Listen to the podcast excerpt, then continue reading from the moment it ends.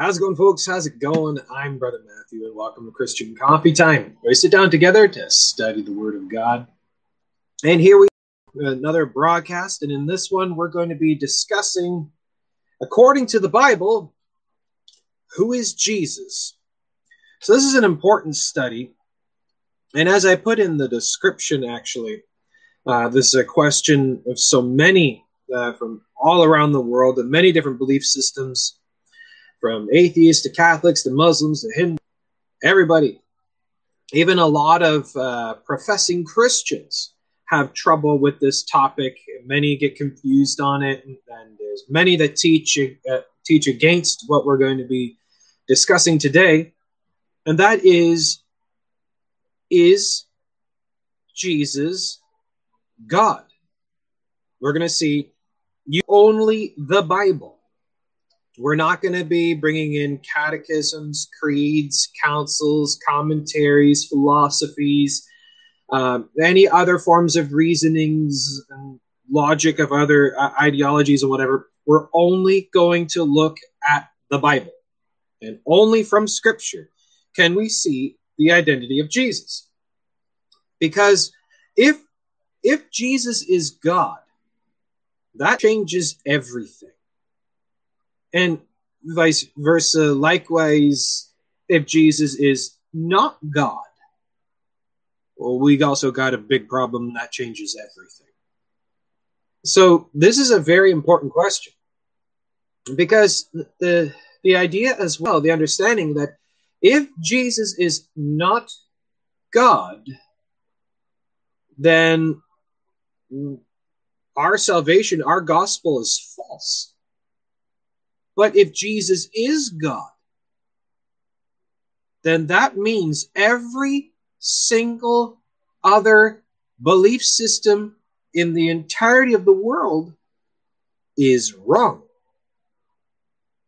So this is a rather big question. This has a lot of uh, a lot of problems that, that go with this, uh, depending on which way you look at it. So now, let's take a look.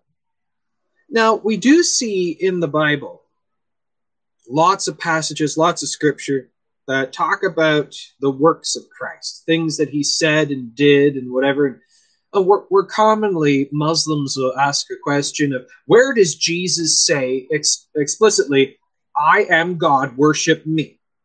Well, does he have to use those exact specific words? Are there other ways that you could say that?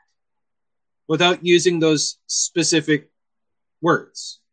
Did Jesus, anywhere in the Bible, proclaim in any manner, very clearly, his divinity through words, actions, teaching, something? We're going to take a look at that. I have a ton of scripture here we're going to be going through very carefully. Well, the first one I want to start with here is Hebrews chapter 2, verse 16.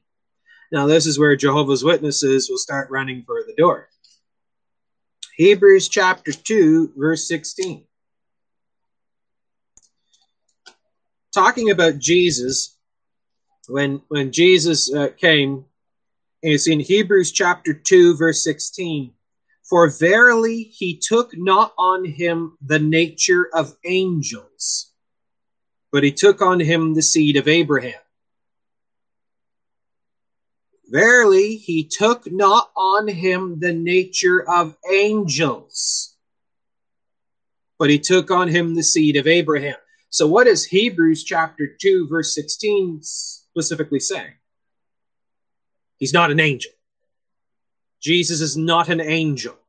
He didn't take on the nature of angels. He's not an angel in any way, shape, or form but he took on him the seed of Abraham, meaning he was born uh, of the line of lineage uh, uh, of, of Abraham, of the Jews, of Israel. He was born as a person.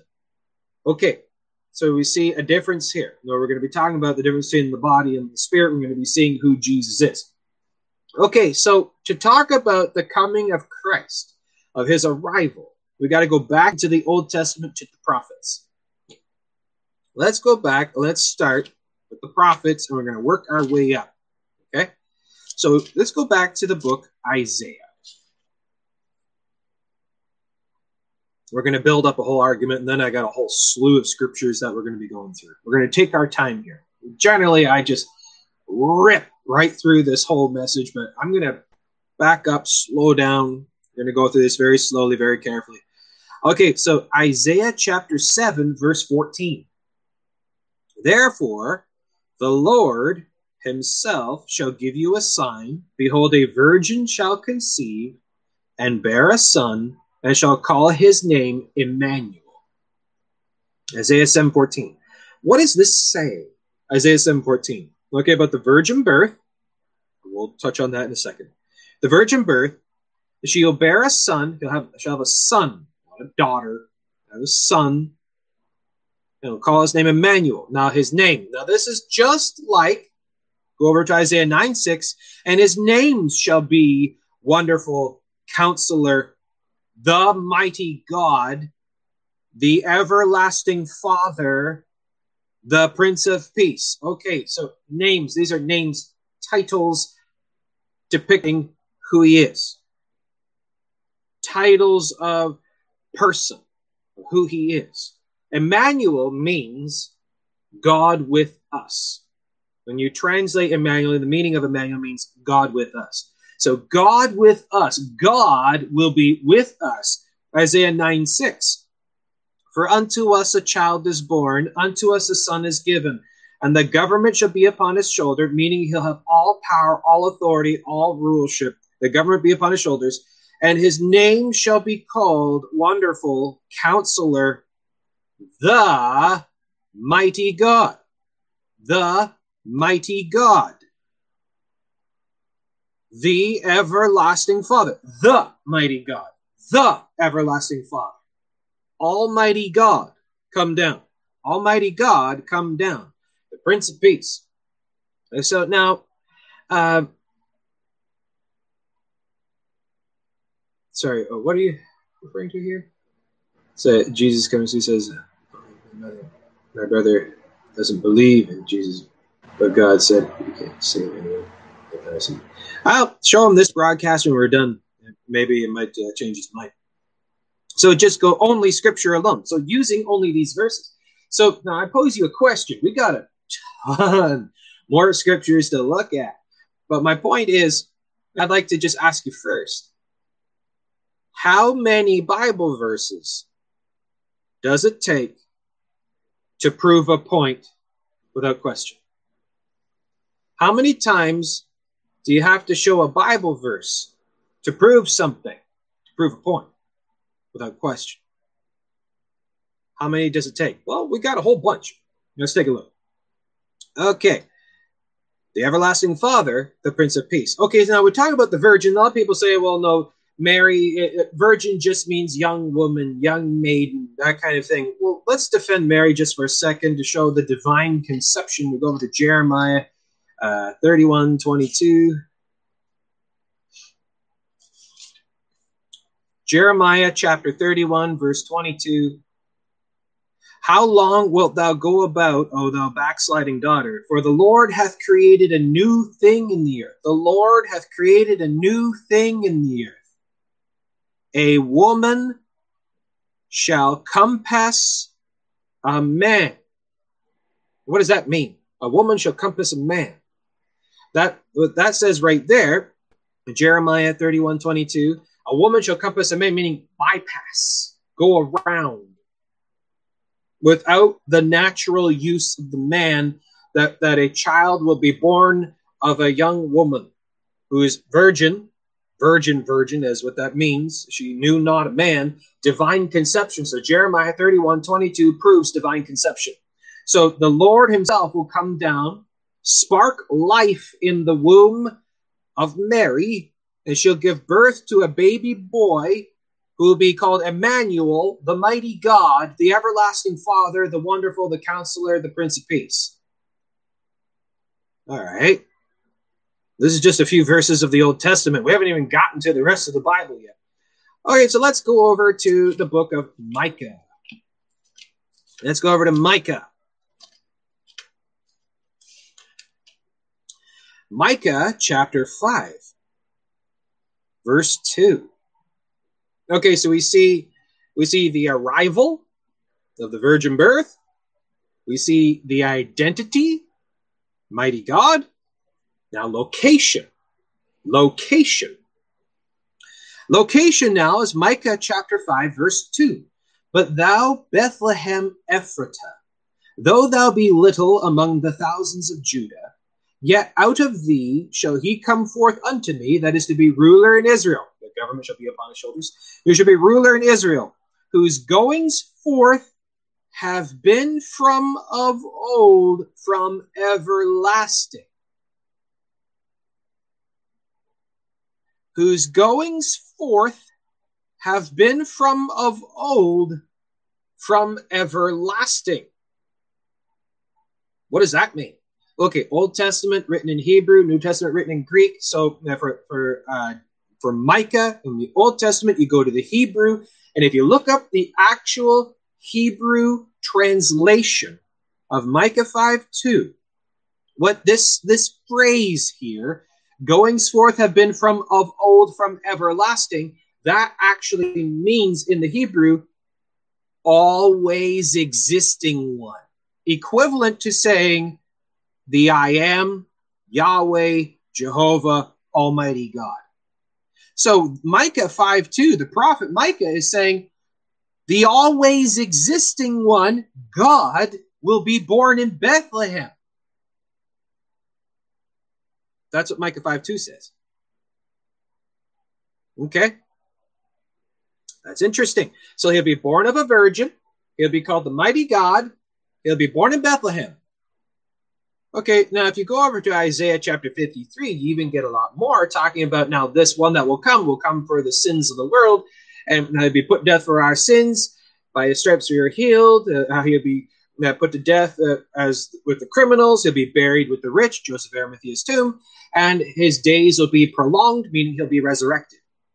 Okay, so you put all that together, who is this speaking about?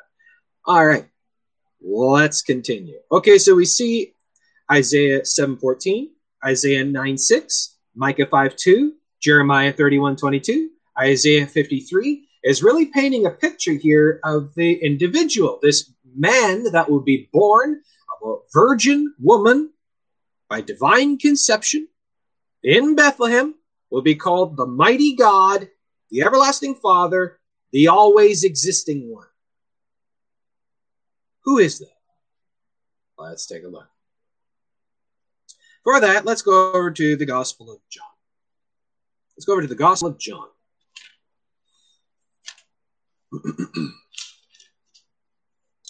now, in the Gospel of John, we see a ton, an absolute ton. I mean, every single chapter that we went through and we did our Gospel of John series, every single chapter is just chocked full of proofs of the person of Jesus Christ. It's incredible. I just want to pull out a couple here. In the Gospel of John, chapter 1, verse 1 and verse 14. Okay? Verse 1 and verse 14. In the beginning was the Word, and the Word was with God, and the Word was God. The Word was God. The Word was God. Really? Hammer that one. The Word was God. Verse 14. And the Word was made flesh and dwelt among us. The Word was made flesh and dwelt among us. Who is that? And we beheld his glory, the glories of the only begotten of the Father, full of grace and truth. First Timothy 3:16. First Timothy 3:16. God was manifest in the flesh. First Timothy 3:16. All right. Now, if we actually go over to the Gospel of John, chapter 4, Gospel of John, chapter 4, we see Jesus talking with the Samaritan woman at the well. Now, keep in mind all of the prophecies Isaiah 7:14, Isaiah 9:6, Micah 5:2, Jeremiah 31:22, Isaiah 53. Uh, of all what this is all about and what we built up so far. Still got a ton more to go. Now, if we go to the Gospel of John, chapter 4, we want verses 25 and 26. Okay? Gospel of John, chapter 4, verses 25 26. The woman saith him, the Samaritan woman at the well, that Jesus talking to her, evangelizing to her, telling her about the faith. And the and the woman says unto him, I know that Messiah comes. Okay, we just hold on. What does Messiah mean? The Messiah is the anointed one, the promised one, the Christ, the one of the prophets. The one of the prophets, the one that all the prophets are talking about. So the Christ Messiah that was promised, that will be born of the Virgin, born in Bethlehem, will save his people from the sins, called the Mighty God, the Everlasting Father, the always existing one. The woman says, I know that Messiah cometh, which is called Christ. When he is come, he will tell us all things. Jesus saith unto her, I that speak unto thee am he. Where does Jesus claim to be God? Well, how big's your notebook? Okay, so we see in verse 26, Jesus flat out says right there a declaration I am the Christ Messiah. What does Christ mean?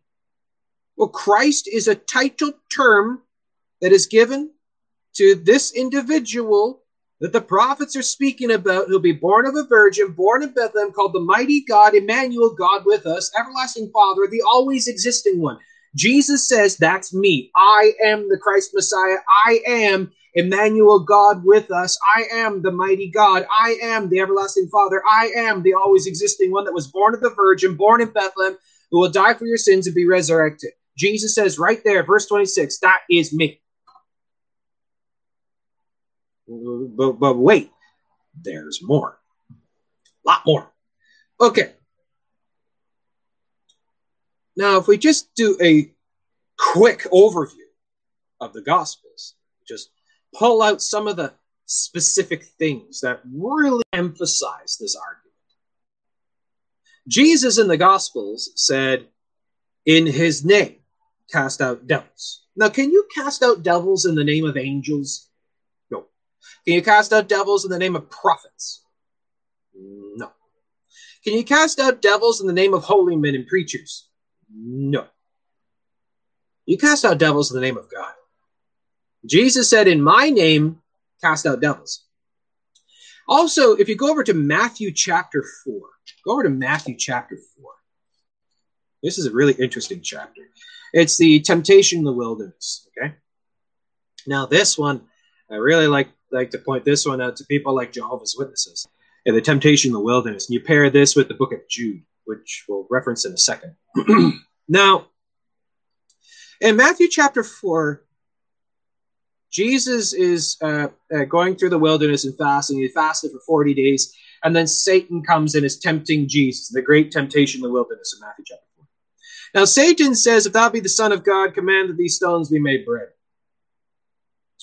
Okay, the first thing that people don't understand, you might want to write this one down, is the very term Son of God is commonly misunderstood. Do you know what Son of God means? Son of God means God the Son. But you didn't know that. Okay, but we, I, I digress. But he and said, It is written, it is written, it is written, it is written. Every time the devil the devil tried to tempt him, he threw in it is written. But Jesus goes and says something else really interesting. Okay, can I ask a question of you folks? Put it in the comments. This is a very simple question. But in the temptation of the wilderness, who specifically is Satan tempting? Who is Satan tempting? Answer that.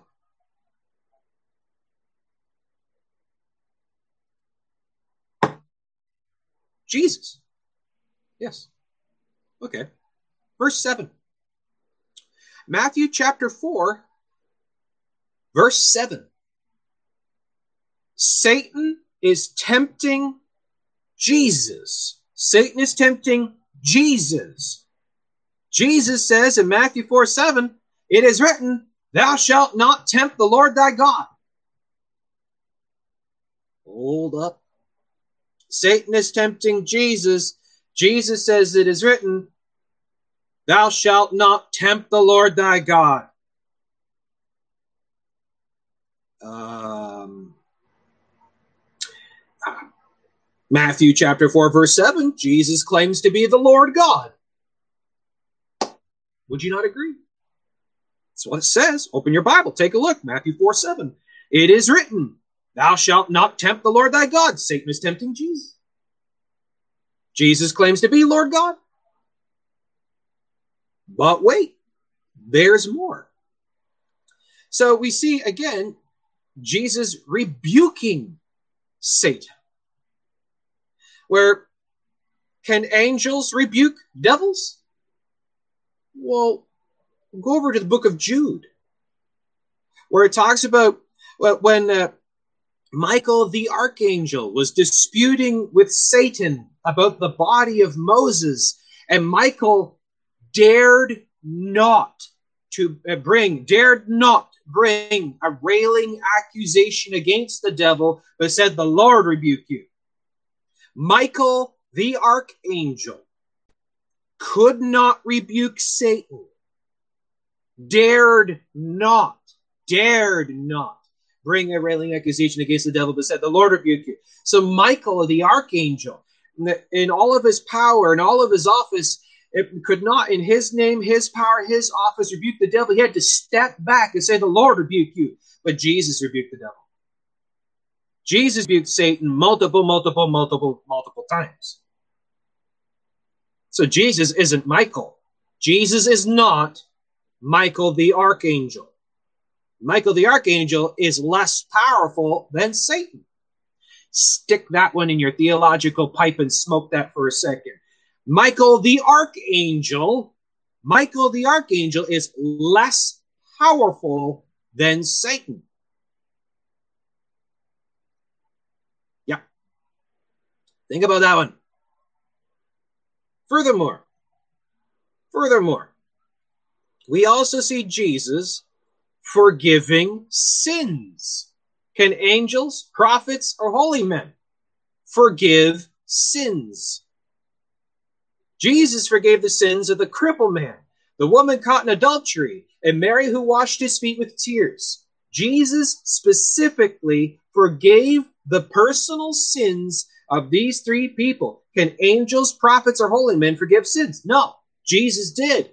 To the point where even the Pharisees says, Who is this one that doth forgive sins? There's none that can forgive sins but God. Oh, the Michael one that's in the book of Jude. Actually, let me give me a second. I'll, I'll pull that one up. Uh, that's in Jude, verse starting in verse nine. Verse nine. Yeah, this is Jude, it's Jude, verse 9. Okay, so we go down Jesus forgiving sins. Only God can forgive sins. Jesus accepting worship. Now, this one is really powerful. You go over to Matthew, the book of Matthew, and we want to go down to verse 9. Okay, this is after the resurrection. Now, I'm going to mention a whole bunch of others, but bear with me one second. In Matthew chapter 28, now this is the one I love to bring up because Muslims and those kinds of people say, where does where where in the Bible does Jesus say, I am God, worship me? Okay, well, if you go throughout the New Testament and even in the Old Testament, you'll see tons and tons and tons and tons and tons of verses proving that Jesus is God. But where does he say worship me? Matthew 28, verse 9. Matthew 28, verse 9. This is after the resurrection. Jesus is showing himself unto the disciples. Matthew 28, verse 9 And as they went to tell his disciples, behold, Jesus met them, saying, All hail. All hail. Okay, think about this. When Jesus stands in front of you, holds out his hands, and says, All hail and they came and held him by the feet and worshiped him.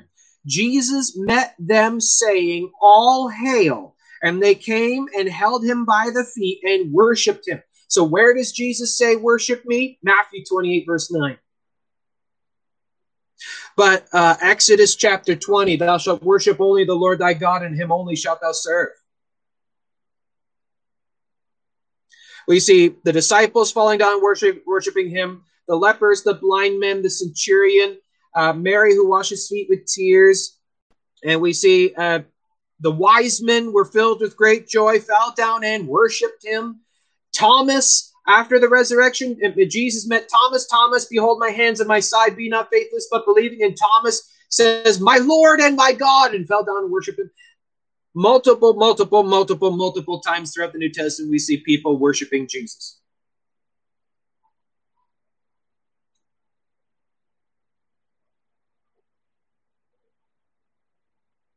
So the devil, so Satan is stronger than the archangels? Yes. Satan, Lucifer, Lucifer was the highest created being of all created beings. He was the top number one cherubim, the guardian of God's holiness. He was filled with pride of his power and his office and his position. And he, that's when he went and, and, fell in sin and the great rebellion, all this. That the that Michael the archangel is only one archangel. There are multiple archangels, only one. Michael the archangel is a less lesser powerful created being than Lucifer. Lucifer is a higher created being than Michael. Yes. Okay, so we see in Matthew 28, verse 9, Jesus met them saying, All hail. And they came and held him by the feet and worshiped him. Uh, the Thomas one, uh, I'll get to that. I'm just doing quick references, and I have the references. I'll be mentioning them, don't worry. But that's in Matthew, no, John 28. Uh, I'll get to that in a moment. All right, so in other points I want to make, and then we'll get down to all the verses I'll be piling on. Okay, in John chapter 10, John chapter 10.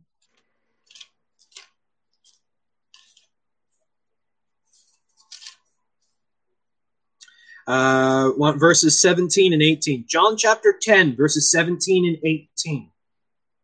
Jesus says, Therefore doth my Father love me, because I lay down my life that I might take it again. I lay down my life that I might take it again. No man taketh it from me, but I lay it down of myself. I have power to lay it down, and I have power to take it again. This commandment have I received of my Father. Jesus says, I have power to lay down my life and take it up again. A personal power claim over life and death. Personal power claim over life and death. Angels, prophets, holy men, even the devils do not have power over life and death. Only God does. Jesus says, I have power to lay down my life, to go into death, and to bring myself back from the dead. No, not even the other gods of other religions can do that.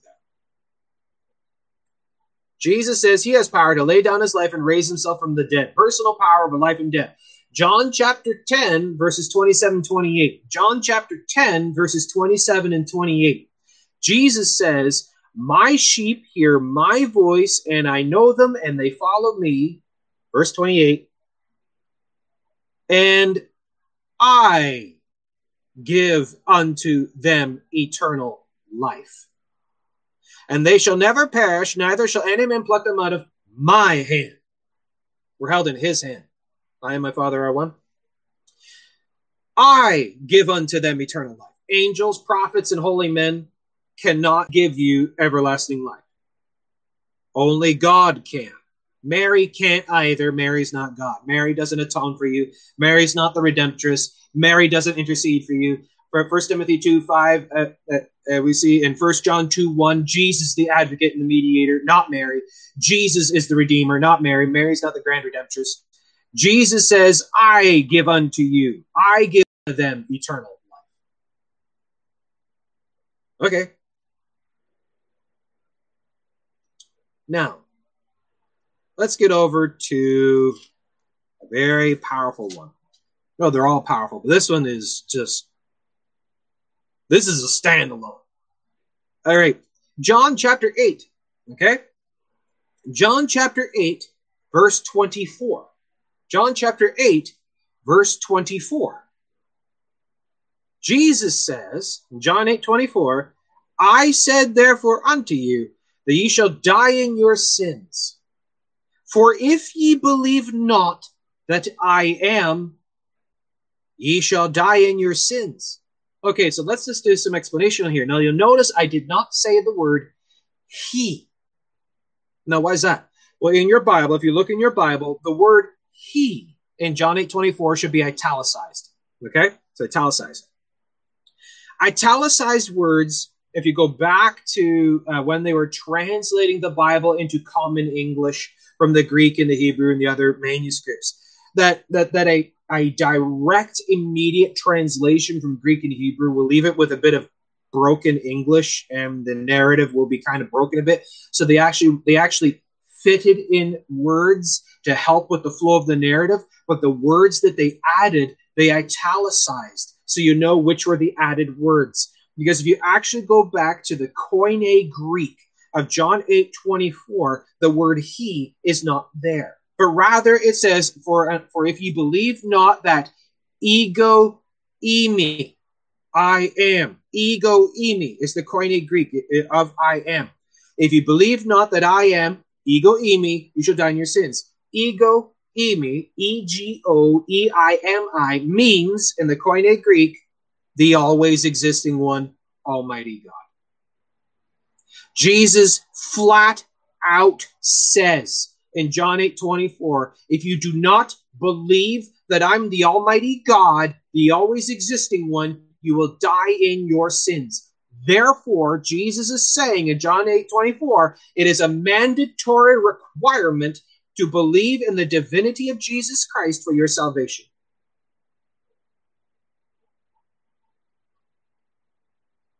Do the study, folks. John 8 24. If you believe not that I am ego eimi, the always existing one, equivalent to I am Yahweh, Jehovah, and the Almighty God.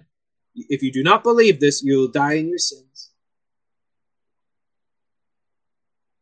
There you go, folks. We could wrap it up right there, but we're not we got a lot more. So Jesus flat out explained in John 8 24 that he is the I am. The same I am that spoke to Moses out of the burning bush. And Moses says, but if I tell them the God of their fathers hath sent me, they'll say, What is his name? Whom shall I say hath sent me? And God says, Tell them, I am hath sent you. Thus shalt thou say unto them, I am that I am. I am hath sent you. Jesus says, If you do not believe that I am, you'll die in your sins. And if you go over to verse 58, John 8 58, John 8 58, Jesus says to them, Verily, verily, I say unto you, before Abraham was, I am. And then they took up stones to cast at him. Why? Well, you don't get stoned for claiming to be an angel. You don't get stoned for being for claiming to be a prophet. You don't get stoned for claiming to be a holy man. You are stoned for claiming to be God. Even the Pharisees and all the people there understood flat out what Jesus was claiming there in John 8 58 and John 8 24. They understood fully well that Jesus was claiming to be the God of their fathers. And they picked up stones to stone him for blasphemy. And later on, we see at the at the at the trial before the Sanhedrin, they say, "Are you the Christ? Are you the Messiah?" And Jesus says, "I am." Claiming the name of God. And the high priest tore his shirt, saying, This is blasphemy, because they understood that Jesus claimed to be God again. It's blasphemy to call yourself an angel. It's not blasphemy to call yourself a prophet. It's not blasphemy to call yourself a holy man. It's blasphemy to call yourself God. But wait, there's more. Okay, so again, Jesus flat out explains in John 8, 24 and 58 that he is the I am, which in the Greek is ego eimi, which means the always existing one, the same as Micah 5 2, the one whose ways are of old, of everlasting. The always existing one. And the Pharisees knew this and tried to stone Jesus for blasphemy for calling himself God. All right? So here we go. Additionally, we also see in the Word of God tons of other mes- uh, uh, other messages, passages denoting these kinds of things. Let's go back to John chapter 1 again. John chapter 1. In John chapter 1, verses 1 to 3, and then verse 14 again, verses 1 to 3. In the beginning was the Word, and the Word is with God, and the Word was God. The same as in the beginning with God. All things were made by him, and without him was not anything made that was made. So the Word that created all things, Genesis 1 1, in the beginning, God created the heavens and the earth. How? By speaking. The Word, which is God, that created all things. Verse 14, the Word was made flesh and dwelt among us, and we beheld him. So, what is this saying? Almighty Creator God came down in the flesh. Let's go over to Hebrews chapter 1. Hebrews chapter 1, verse 2. Hebrews chapter 1, verse 2 hath in these last days spoken unto us by his Son, whom he hath appointed heir of all things, by whom also he made the worlds. Hebrews 1 2 confirms this that the Son, the Word, which is God, that created all things, made everything, made the worlds. This is Psalm chapter 8, verse 3, Jude chapter 1, verse 13 are also in reference to this, also correlate with this. Hebrews 11, verse 3. Hebrews 11, verse 3. Through faith, we understand the worlds were framed by the Word of God. The Word, which is God, became flesh and dwelt among us. Through faith, we understand the worlds were framed by the Word of God. Hebrews 11 3. Colossians 1 16. Colossians 1 16. For by him were all things created, that are in heaven and that are in earth, visible and invisible, whether they be thrones or dominions or principalities or powers, all things are created by him and for him. Who created all things? The Word, which is God, that became flesh and dwelt among us. You see that? First Timothy 3.16. First Timothy chapter 3, verse 16. Look what it says. Look what it flat out says. First Timothy chapter 3, verse 16. And without controversy, great is the mystery of godliness. God was manifest in the flesh, justified in the spirit, seen of angels, preached unto the Gentiles, believed on in the world, received up into glory. God was manifested in the flesh. 1 Timothy 3:16. 1 Timothy chapter 4 verse 10. Go to the next chapter. Chapter 4 verse 10.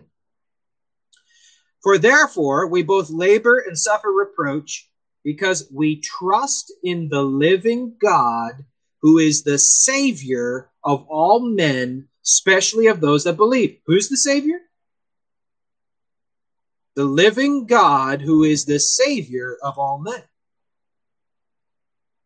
Now, here, here's, here's an interesting one. We go to Philippians chapter 2. Philippians chapter 2.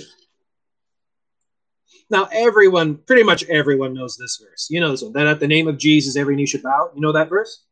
Did you know that that verse, of the context of that verse, is actually repeated three times in the Bible? It's really interesting. If you actually find the correlation of each of these verses, Philippians chapter 2, verses 10 to 11. Philippians chapter 2, verses 10 to 11. Now, pay attention very carefully to the specific words. That at the name of Jesus, every knee should bow of things in heaven, things in earth, and things under the earth and that every tongue should confess that Jesus Christ is Lord to the glory of God the Father. Okay. Now let's look at the other ones, uh, other times that this verse is actually mentioned. Now we go to Romans chapter 14, verse 11. Romans chapter 14, verse 11. For it is written, As I live, saith the Lord, every knee shall bow to me, and every tongue shall confess to God. Wait a minute. I thought I thought Philippians says that every tongue shall confess that Jesus Christ is Lord.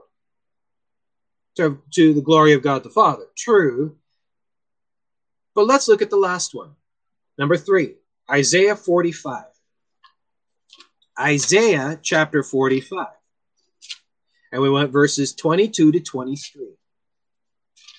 Isaiah 45, verses 22 to 23.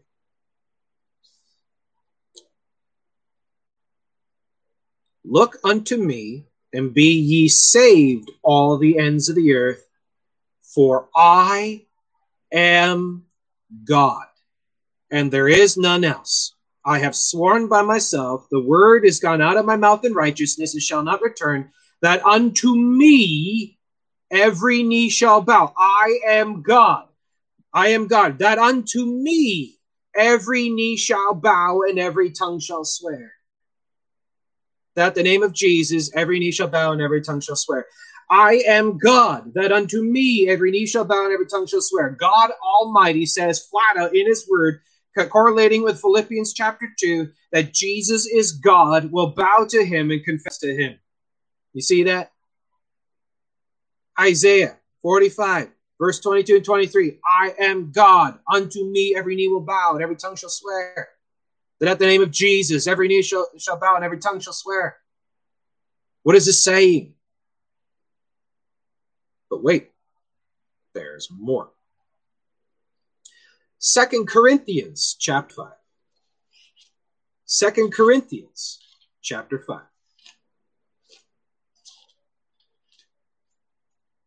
We want verse 19. Second Corinthians chapter 5, verse 19. Now, in Second Corinthians chapter 5, verse 19, to wit, that God was in Christ, who hath rec- uh, that God was in Christ, reconciling the world unto himself, not imputing their trespasses unto them, and hath committed unto us the word of reconciliation. God was in Christ. Okay. What did Jesus say? I am in the Father, the Father in me, I and the Father are one. Okay, so let's actually take this. God was in Christ and hold that. Go over to Colossians chapter 2. Colossians chapter 2. And we want verses 8 and 9. Colossians chapter 2, verses 8 and 9. Beware lest any man spoil you through philosophy and vain deceit, after the tradition of men, after the rudiments of the world, and not after Christ. So the context here is about Jesus Christ, okay? Not after Christ. Verse 9. For in him, Jesus Christ, in him dwelleth all the fullness of the Godhead bodily. In him dwelleth all the fullness of the Godhead bodily. What is the fullness of the Godhead? First John chapter 5, verse 7. First John 5, 7. First John 5, 7. For there are three that bear record in heaven. To bear record means to illustrate, to show the nature of the person, of the, the characteristics of, to bear record for there are three that bear record in heaven the Father, the Word, and the Holy Ghost, and these three are one. What did Jesus say? If you've seen me, you've seen the Father. Isaiah 9 6. And his name shall be called the mighty God, the everlasting Father. I'm in the Father, the Father in me, I and the Father are one. If you've seen me, you've seen the Father. Okay, there's one. The Word, which is God, that was made flesh and dwelt, uh, dwelt among us. There's two. And Jesus breathed upon his disciples the Holy Spirit. And he says, Receive ye my spirit. And he breathed upon them the Holy Ghost. The fullness of the Godhead in the person of Jesus, who forgives sins, raised the dead, rebukes the devil, it uh, uh, receives worship, claims the names of God. Okay. Now we go down to Acts chapter 20. Acts chapter 20.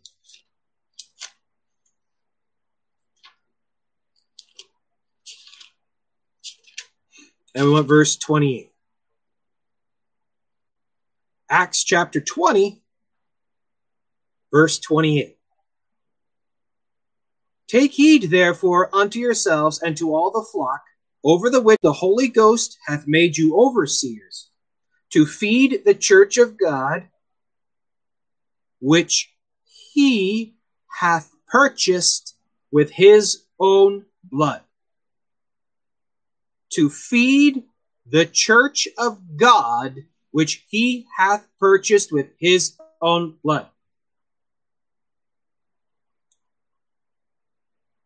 Acts 20 28 flat out says, God purchased the church with his own blood.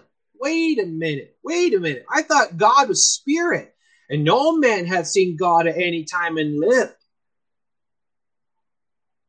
True. No man has seen God any time and lived. But what did God do? Philippians chapter 2. Philippians chapter 2. As Kirk has heard me go through this many times before, he knows exactly where I'm going. Philippians chapter 2. Yes, thank you so much, Kirk, for throwing all these in. Awesome. God bless you. Philippians chapter 2, verses 5 to 8.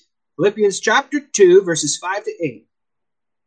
Let this mind be in you, which was also in Christ Jesus, who being in the form of God, who being in the form of God, God's form, who being in the form of God, thought it not robbery to be equal with God. Are angels, prophets, or holy men equal with God? Nope. Who thought, thought it not robbery to be equal with God, but made himself of no reputation and took upon him the form of a servant and was made in the likeness of men and being found in fashion as a man, who? Christ, which is what? The Spirit of God. God come down, was found in fashion as a man. He humbled himself and became obedient unto death, even the death of the cross. That the God is spirit, and those that worship him is worship in spirit and in truth, and no man is in God at any time and live. So he created a veil covering for himself. Like the burning bush, the pillar of cloud, the pillar of fire, the Shekinah glory cloud, were the veil coverings to cover the form of God, because you can't look upon the Spirit of God as He is. The body of Jesus was the form that God fashioned for Himself. See that? You see that? He humbled himself and became obedient unto death, even the death of the cross. God purchased the church with his own blood. The bo- body of God, God's own body that he made for himself was the body of Jesus. Jesus is God's own body. The begotten Son of God, God's own body. That God sparked life in Mary, fashioned a body for himself, and indwelt this body as his spirit is the spirit of the body. I am in the Father, the Father in me.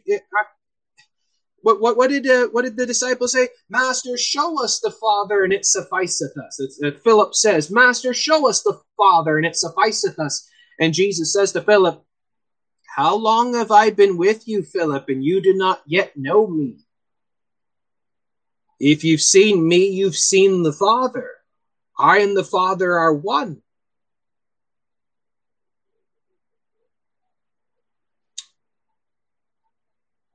John chapter 20. John chapter 20. I want verses 28 and 29. This is after the resurrection. After the resurrection, Jesus is showing himself to all his disciples. He appears in the upper room. The disciples see him and they're all rejoicing, except Thomas is not there. And then Jesus disappears. Thomas shows up and say, Jesus is resurrected. And he doesn't believe, says, Unless I see the nail prints in his hands and put my hand in the spear hole in his side, I will not believe. And then a few days later, Jesus shows up. And what does he say to Thomas? And after eight days, again, verse 26, John chapter 20, verse 26. And after eight days again, his disciples were, were within, and Thomas being with them. Then came Jesus, the doors being shut, and stood in the midst, and said, Peace be unto you. Then saith he to Thomas, Reach hither thy finger, and, be, and behold my hands, and reach hither thy hand, and thrust it into my side, be not faithless, but believing. Verse 28. And Thomas answered and said unto him, My Lord and my God my Lord and my God. Now, if you said that to angels, prophets, or holy men, they would reject that. They would resist that. They would deny that. They refuse worship. They refuse veneration. They refuse any form of deity claim. But Jesus, Thomas said, My Lord and my God to Jesus Verse 29, and Jesus said to him, Thomas, because thou hast seen me, thou hast believed. Blessed are they have not seen and yet believed. He blessed it. He didn't deny it. He didn't reject it. He acknowledged it.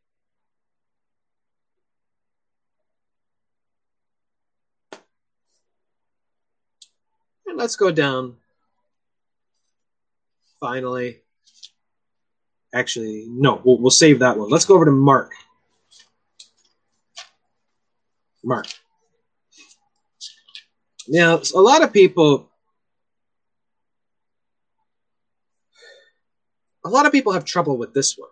Muslims, atheists, and those kinds of people love to use Mark 10 18 to try to deny the deity of Jesus Christ. They cherry pick this and pull it out of context, and they don't understand what's, what's going on here. About when the uh, rich young ruler comes running up to Jesus.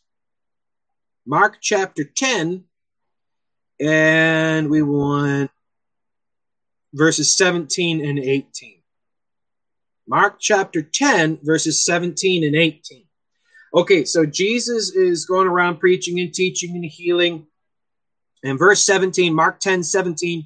And when he was gone forth into the way, there came one running and kneeled to him and asked him, Good master, what shall I do that I may inherit eternal life? Okay, so there's a couple things here. Goodness. What shall I do that I may inherit eternal life? Okay, what did Jesus say prior in John 8 24? John 8 24, unless you believe what? Unless you understand what? Believe on the Lord Jesus Christ, thou shalt be saved. Jesus the Christ, which is the mighty God. Believe in the Lord Jesus Christ, and thou shalt be saved. Okay, Verse 18, Jesus saith him, Why callest thou me good? So Jesus is addressing the first thing about goodness. Now, what does the word of God say? There is none that doeth good, no, not one. All are fallen away, all are become corrupt. All of our righteousnesses are as filthy rags. All are condemned. All, all, all, all need to be saved. All of our sins have separated us from God, right? So that in all the world, there's none that doeth good, no, not one, right? Why callest thou me good? There's none good but one that is God. People say, see, see, Jesus saying he's not God. Hold up. All are fallen away. Okay, now pair all of the previous verses I've ever mentioned about the deity of Jesus Christ, pair it all together. Go back to the prophets in the Old Testament, the prophecies of the Christ Messiah. Who is Jesus according to the Word of God? God. Jesus is God. God Almighty manifested in the flesh. For there's none good but one in all the world. There's none good. All are fallen away. There's none that doeth good. No, not one. There's none. There, there's none good but one in the world at that moment. That is God. Jesus in Mark 10 18 is claiming to be God, the only one with any good in the whole world. Mark 10 18. But wait, there's one more. One more. First John. First John chapter 5 verse 20. First John chapter 5 verse 20.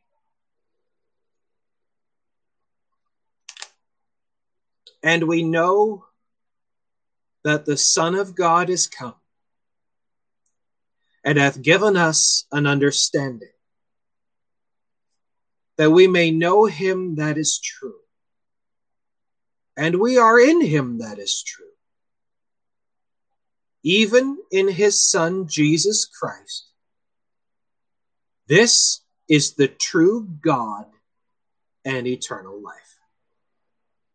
1 John 5:20 flat out says Jesus Christ is the true God and eternal life. This is the true God and eternal life, Jesus Christ. So, according to the Word of God, using only the Bible, no catechisms, councils, commentaries, no other books and philosophies and, and, and logic and reasonings and ideologies and feelings and whatever else, using only the Bible. I ask you, folks, I, I give you this, I present this case, I show you the scriptural evidence of the Bible only, all alone. You tell me who is Jesus? Who is Jesus?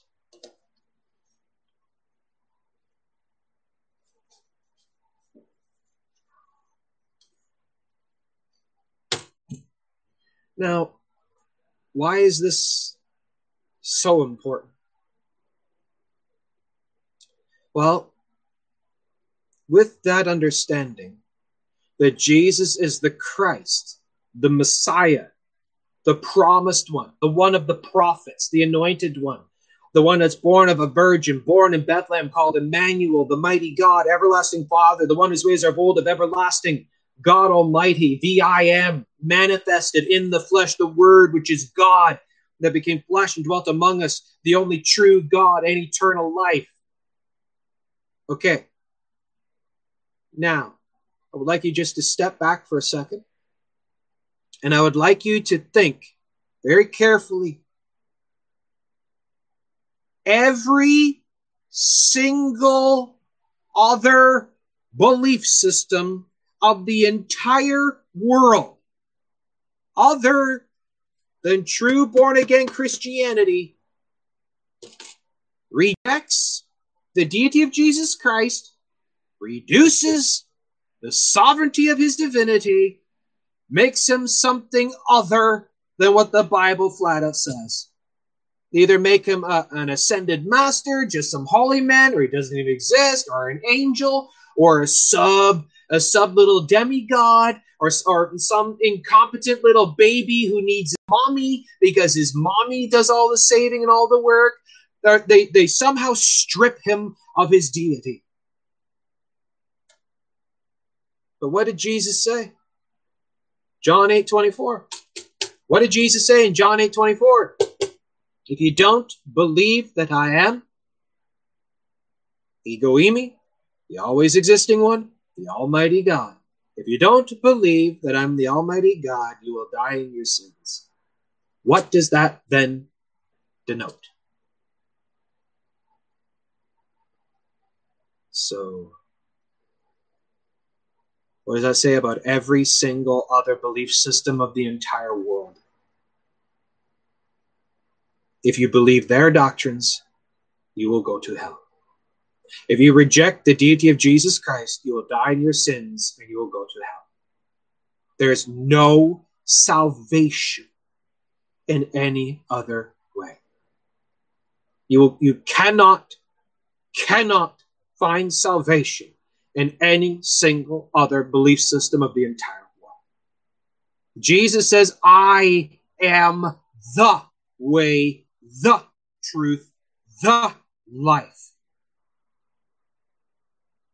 So Jesus goes on to say, No man comes unto the Father but by me. If you've seen me, you've seen the Father. I am in the Father, the Father in me, I and the Father are one. So Jesus says, I'm the way, the truth, and the life. You can't come to me. You can't be saved by me. You can't be held by me. You can't be forgiven by me unless you go through me and me alone, Jesus says. That's why many in that day will cry, Lord, Lord. But he said, But I don't know you. Which Jesus are you believing in? If your Jesus is not the Jesus of the Bible, the Almighty God, sovereign Lord God supreme, the Almighty, the mighty God, the everlasting Father, the Prince of Peace, the wonderful, the Counselor, of the Emmanuel, the one whose ways are of old, even of everlasting, the only true God and eternal life. Your Jesus, not this Jesus. Your Jesus is a devil and not God. That's what the Bible says. For there are many that call themselves Christ, many false prophets, false Christs who deceive many. They will deceive all, many people. Broad is the way that leads to destruction, and many are deceived thereby. thereby. Acts 10 43 To him gave all the prophets witness that through his name we receive forgiveness of sins, redemption. Through his name, the name of Jesus of Scripture, Jesus the Christ. Christ isn't Jesus' last name. Christ is a title depicting who he is. Jesus is the Christ that Christ is the Messiah, the promised one, the anointed one, the one of the prophets, the mighty God. Jesus says, I who speak unto thee am he, he said to the Samaritan woman. She says, We know that when Messiah comes, which is called Christ, he'll teach us all things. And Jesus says, I that speak unto thee am he. Anyone trying to tell you that Jesus is not God is a false prophet. Anyone trying to tell you that Jesus isn't God, Jesus isn't, isn't divine, Jesus isn't the Lord God of Scripture, that's a liar, a false prophet, deceived by devils trying to deceive you by a gospel of hell. What does the Bible say? What do the scriptures say? The scriptures say, the Bible says, God says, the holy word of God says, the word which is above his very name, his word which is preserved unto all generations. Though the grass withers, the flowers fade, my word will stand forever. My word is above my very name. His word is preserved into all generations. His word says Jesus is God. That's what the word of God says. So who do you believe in? Who is your Jesus? If you if you're just hearing this for the first time and you've never really fully understood this, you're just getting it now, you're seeing this and it's shocking you and you're surprised by this, what do you do? Believe on the Lord Jesus Christ and thou shalt be saved and thou shalt confess with thy mouth the Lord Jesus, and believe in your heart that God has raised him from the dead, thou shalt be saved. Believe on the Lord Jesus Christ, and thou shalt be saved. Jesus the Christ, for there is no other name under heaven given among men whereby we must be saved. At the name of Jesus, every knee will bow. I am God. Every knee shall bow to me, and every tongue shall swear. We saw that. Jesus is God. He, Jesus claimed to be the Lord God. He claimed to be the Christ Messiah. He claimed to be the living God. He claimed salvation. He claimed power for life and death. He claimed worship. He claimed forgiveness of sins. He gives eternal life. even the Pharisees wanted to stone him for blasphemy because he claimed to be God. Who is Jesus according to the Bible? You can't escape it. You can't escape it. You cannot read the Bible by itself and come to any other conclusion other than Jesus is God. You have to be taught those heresies to deny his divinity. And there are many false religions out there. Mormonism says Jesus is just some lesser spirit brother of, of Lucifer, born out of God, having endless celestial sex with goddesses. Jehovah's Witnesses say Jesus is Michael the archangel. Seventh day Adventists said that they say you got to help Jesus save you because he can't save you. That that you're you're you have to believe in Jesus and help him by maintaining the law and the commandments, doing good works, and you're then judged for all your good works. They actually reduce his sovereignty. Catholicism reduces his sovereignty and elevate his mother as the one that does all the work. That Jesus is an incompetent baby. You atone for your own sins in purgatory. Islam says Jesus is just some lesser prophet who didn't even die on the cross. Hinduism says Jesus just maybe some holy man or maybe a lesser demigod. He's not really that important. Buddhism says maybe he was just some holy man. That's it. Atheism denies he existed. What the Bible says The prophet says, the prophets say, He is God. So, where in the Bible does Jesus say, I am God, worship me? How big is your notebook? How big is your notebook? Go through this broadcast again. Write down the references. Look it up. Jesus says multiple, multiple times. Go through our study on the Gospel of John series and go through the Gospel of John verse by verse, chapter by chapter. It'll blow your mind how many times Jesus claims divinity and claims divine power, claims divine names, and teaches only divine things that only God can do. Jesus is God, the only true God and eternal life. So there you go. I just wanted to go through this to show you this, to challenge you, challenge your reasoning. Who is your Jesus? Who are you believing in? That, that when it comes down to the line, who is on the cross for you? Someone who is incompetent and needs your help to assist him to save you? someone who needs his mommy, someone who's just an angel. That was just an angel on the cross. That was just a prophet on the cross. That was just some holy man on the cross. You see, many say, many say that he's the Son of God, but he's not God. He's the Christ Messiah, but he's not God. He's the Savior, but not God. He's the Lord, but not God. Well, he is the Son of God. He is the Christ. He is the Messiah. He is the Savior. He is the Lord. But there's something else. There's something else. What else? There's one specific thing about Jesus that sets him apart from every single other belief system of the entire world. That if you get this one thing wrong, it'll cost you your eternal soul. Jesus flat out says, If you do not believe that I am, you'll die in your sins. It's a mandatory requirement to believe in the divinity of Jesus Christ for your salvation. So there you go. Any comments, questions, issues, insights on that? Please go ahead and ask away.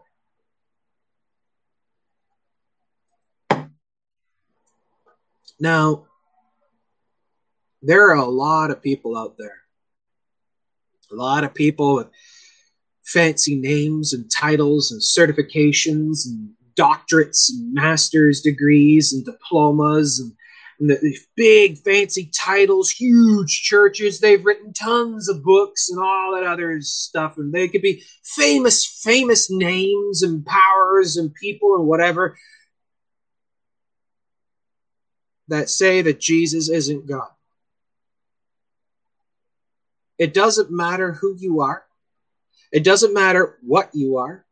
It doesn't matter how powerful you are. It doesn't matter how much education you've had. It doesn't matter if you could be a high grand master, doctor of divinity and theology and whatever else. It doesn't matter how many books you've written, how many people follow you, how successful and powerful you are. If you deny the deity of Jesus Christ, you're a false prophet, false teacher, you're a worker of evil doctrines of devils, leading people astray into a gospel of hell. Because the Bible says, and any child can pick this thing up, read that, and see Jesus is God, and be more accurate to the scriptures than any high grandmaster doctor could be. Anyone who challenges the divinity of Jesus Christ is an agent of Satan, is a false apostle, deceitful worker, preaching damnable heresies, is what the Bible says. Galatians 1 8 to 9. But though we or an angel from heaven should preach any other gospel unto you, let them be accursed.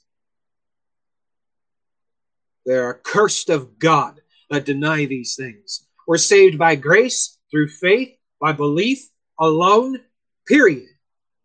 And Jesus is the Christ, the mighty God, manifested in the flesh, period. And any who challenge that does not know our Lord. And they will stand before the Lord and they'll be screaming, Lord, Lord. And Jesus say, But I never knew you. They say, but, but, but, Lord, Lord, have we not done many wonderful works in thy name? Have we not prophesied in thy name? Have we not cast out devils in thy name? It's not by works, not by righteous works, not by works of the law. And Jesus says, but I never knew you. You're trusting your religiosity, your good works, and your righteous works, and your law keeping. Yes, my name is powerful and can cast out devils, but if you do not believe uh, who I am, I don't know you. Your name is not found written. If you do not believe that I am, you'll die in your sins. Your religiosity, your traditions, your protocols, your good works, it, all of that, going to church, reading your Bible, praying, being a good person, keeping the Ten Commandments, working in charity, and, and all that other stuff is all good, fine, and dandy, but that doesn't save you. Your water baptism doesn't save you. You can't replace the blood of Jesus with water. You must be born of spirit.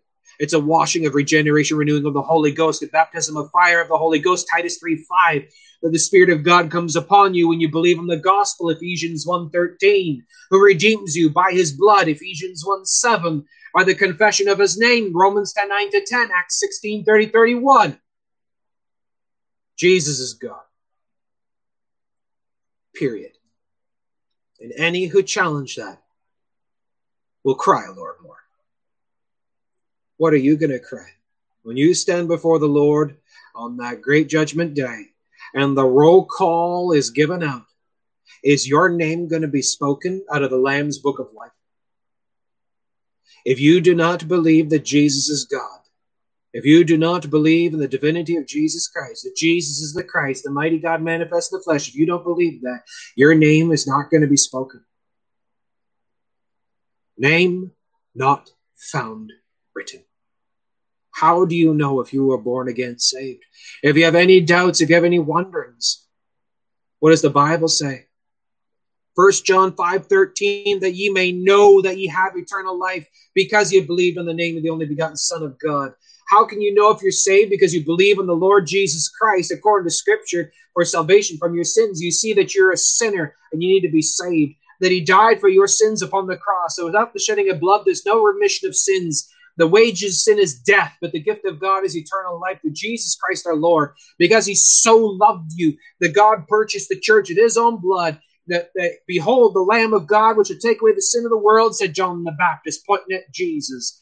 God so loved the world, he fashioned a body for himself. He came down, was born of a virgin in Bethlehem, called the mighty God to save his people from their sins. And his days are prolonged. He was resurrected to show he conquers, he can conquer life and death. He has power, life and death. He gave himself for you because he so loved you.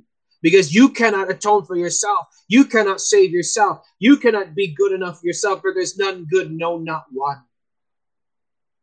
All are fallen away. All have become corrupt. There's nothing to do with good, no, not one. All of our righteousnesses are as filthy rags. Your sin condemns you. Your sin separates you. When you look at Jesus, who atoned for you, the atonement for our sins and not for ours only, but us for the sins of the whole world. Because he so loved you, he made a way for you to believe on him, Jesus Christ, the Lamb of God, the Savior, God manifest in the flesh, because he so loves you. God is not willing that any should perish, but God commands all men everywhere to repent. Repent and believe the gospel, and thou shalt be saved. Look to Jesus, for in him there is only salvation. Believe on the Lord Jesus Christ, and thou shalt be saved. What must I do to be saved? Acknowledge that you're a sinner. Come to the Lord. Tell him you're a sinner. Acknowledge this. Look at the law, how you're condemned. The law condemns, but Christ saves. The blood of Jesus Christ, the atonement for sin, was shed for you, was shed for many. That all who come to him, he will no wise cast out. Come to the Lord, for by grace are you saved through faith. Grace that which is the absence of self. It's the unmerited favor of God that I didn't merit it. I didn't earn it. It's not a reward. I don't deserve it, but He gave it to me anyways because He so loved me. By grace, I saved through faith. Faith is the substance of things hoped for, the evidence of things not seen. I can't touch it. I can't affect it. It's trusting belief. For by grace are you saved through faith, and that not of yourselves. It is a gift of God, not of works, lest any man should boast. Titus 3 5, not by works of righteousness which we have done, but by, but by his mercy he saved us by the washing of regeneration, renewing of the Holy Ghost. The Spirit of God comes upon us, washes us clean. How? By believing faith and by the mercy of God. Galatians 2:16 knowing that a man is not justified by the works of the law but by the faith of Jesus Christ. For even we have believed in Jesus Christ that we might be justified by the faith of Christ and not by the works of the law. So, not by works, not by righteous works, not by works of the law. You can't do anything to affect this but believe by faith. You're justified by faith through the grace of God. Salvation is through the Lord God, Jesus Christ, by grace, through faith, through belief alone. That's what scripture says. But every single other belief system in the entire world, other than true born again Christianity, is a works based system. I got to do something to earn salvation. I got to do something to maintain, to keep my salvation. I have to do something to atone for my own sins. But God says, by grace are you saved through faith, not of yourselves. It's a gift of God, not of works. If I could lose my salvation or having it taken away, then that denotes I have to do works to keep it. And I can't replace the blood of Jesus Christ as the atonement with water. Water baptism doesn't save you, it doesn't wash away your sins, it doesn't seal with the Spirit of God. Your belief in Jesus Christ does. Ephesians 1:13, in whom ye also trusted. After that ye heard the word of truth, the gospel of your salvation, in whom also after that ye believed, you were sealed in that Holy Spirit of promise. Ephesians 1 7, in whom we have redemption through his blood, the forgiveness of sins by the riches of his grace. Your sins are forgiven, you're sealed by the Spirit of God by belief in the gospel alone. That's what the word of God says. But many others will tell you, no, you got to do something. You got to maintain something. You got to keep commandments. You got to get water baptized. You got to have spiritual experiences. You have to do this, do that, maintain this, keep that, keep this. No, the word of God says no. It's by grace, through faith, by belief alone in the Lord God Jesus Christ alone. There are many, many, many, many, many ways in this world. There are many different Christs, different Jesuses, many, many different gospels. But there's only one way, one truth, one life. The way is narrow, and it's as narrow as the Word of God is thick. What the Word of God says is the final absolute authority in all aspects of faith and practice of faith. If what you're believing contradicts a single word of this, you're wrong. If your gospel does not line up with the gospel of the word of God, by grace are you saved through faith in the Lord God Jesus Christ, and your gospel is a gospel of hell, and you're not saved. You've been deceived, you've been fooled, you've been lied to, you've been manipulated by devils. Repent of that. Turn away from that and turn to the only true God and eternal life, Jesus Christ, according to the word of God of salvation by grace through faith, by belief alone. You can't do anything. You can't bring anything to the altar. Your works, your righteousness, your deeds, your goodness, nothing. You can't bring anything to the altar. What do you possibly have that can be equal to the atonement of Jesus Christ? What could you possibly do that could be equal to his atonement? He said, It is finished, it's done, it's over. He atoned his blood, his merit, his righteousness, his work. What could you possibly do to help him? What could you possibly bring that could assist him? You can't assist Jesus with anything. You're not atoning for anything. Purgatory is a lie. It's not even in the Bible, it was made up. You come to the Lord as a sinner, realizing you're a sinner and you need to be saved. That Jesus is the only way. God Almighty manifested in the flesh is the only way. What does Jesus say? Jesus, I am the way. I am the truth. I am the life. There is none other. Worship only the Lord thy God, and him only shalt thou serve.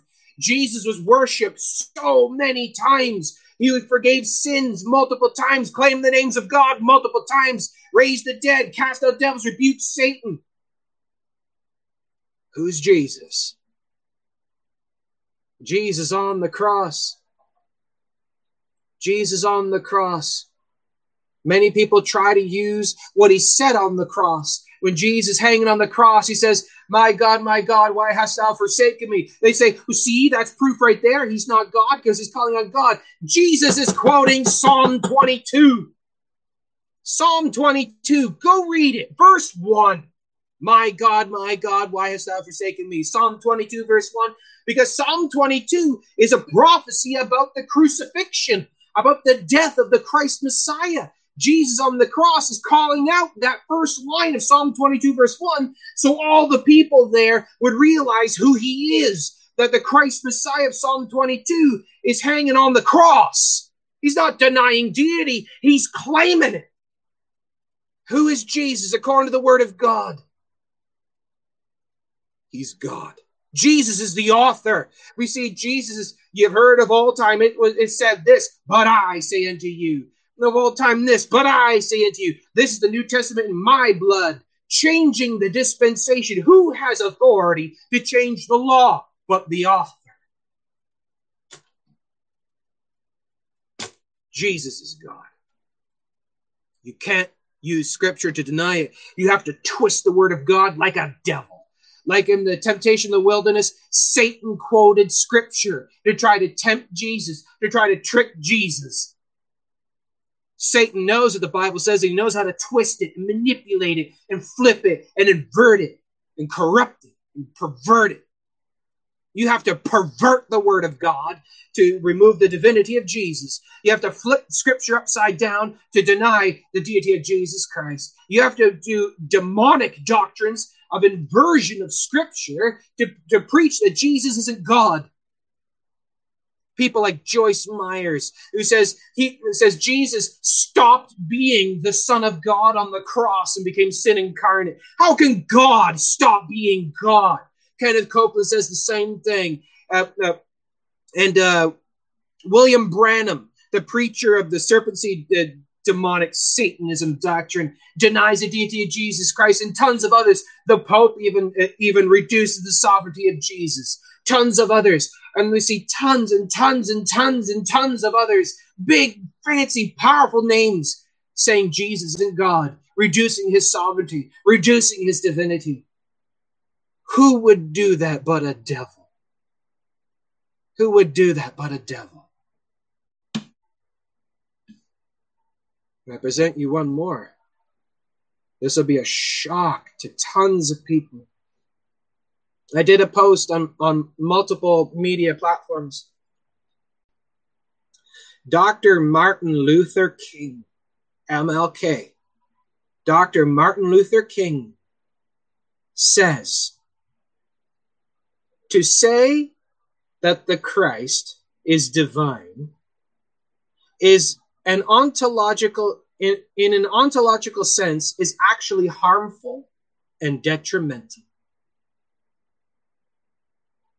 Dr. Martin Luther King Jr.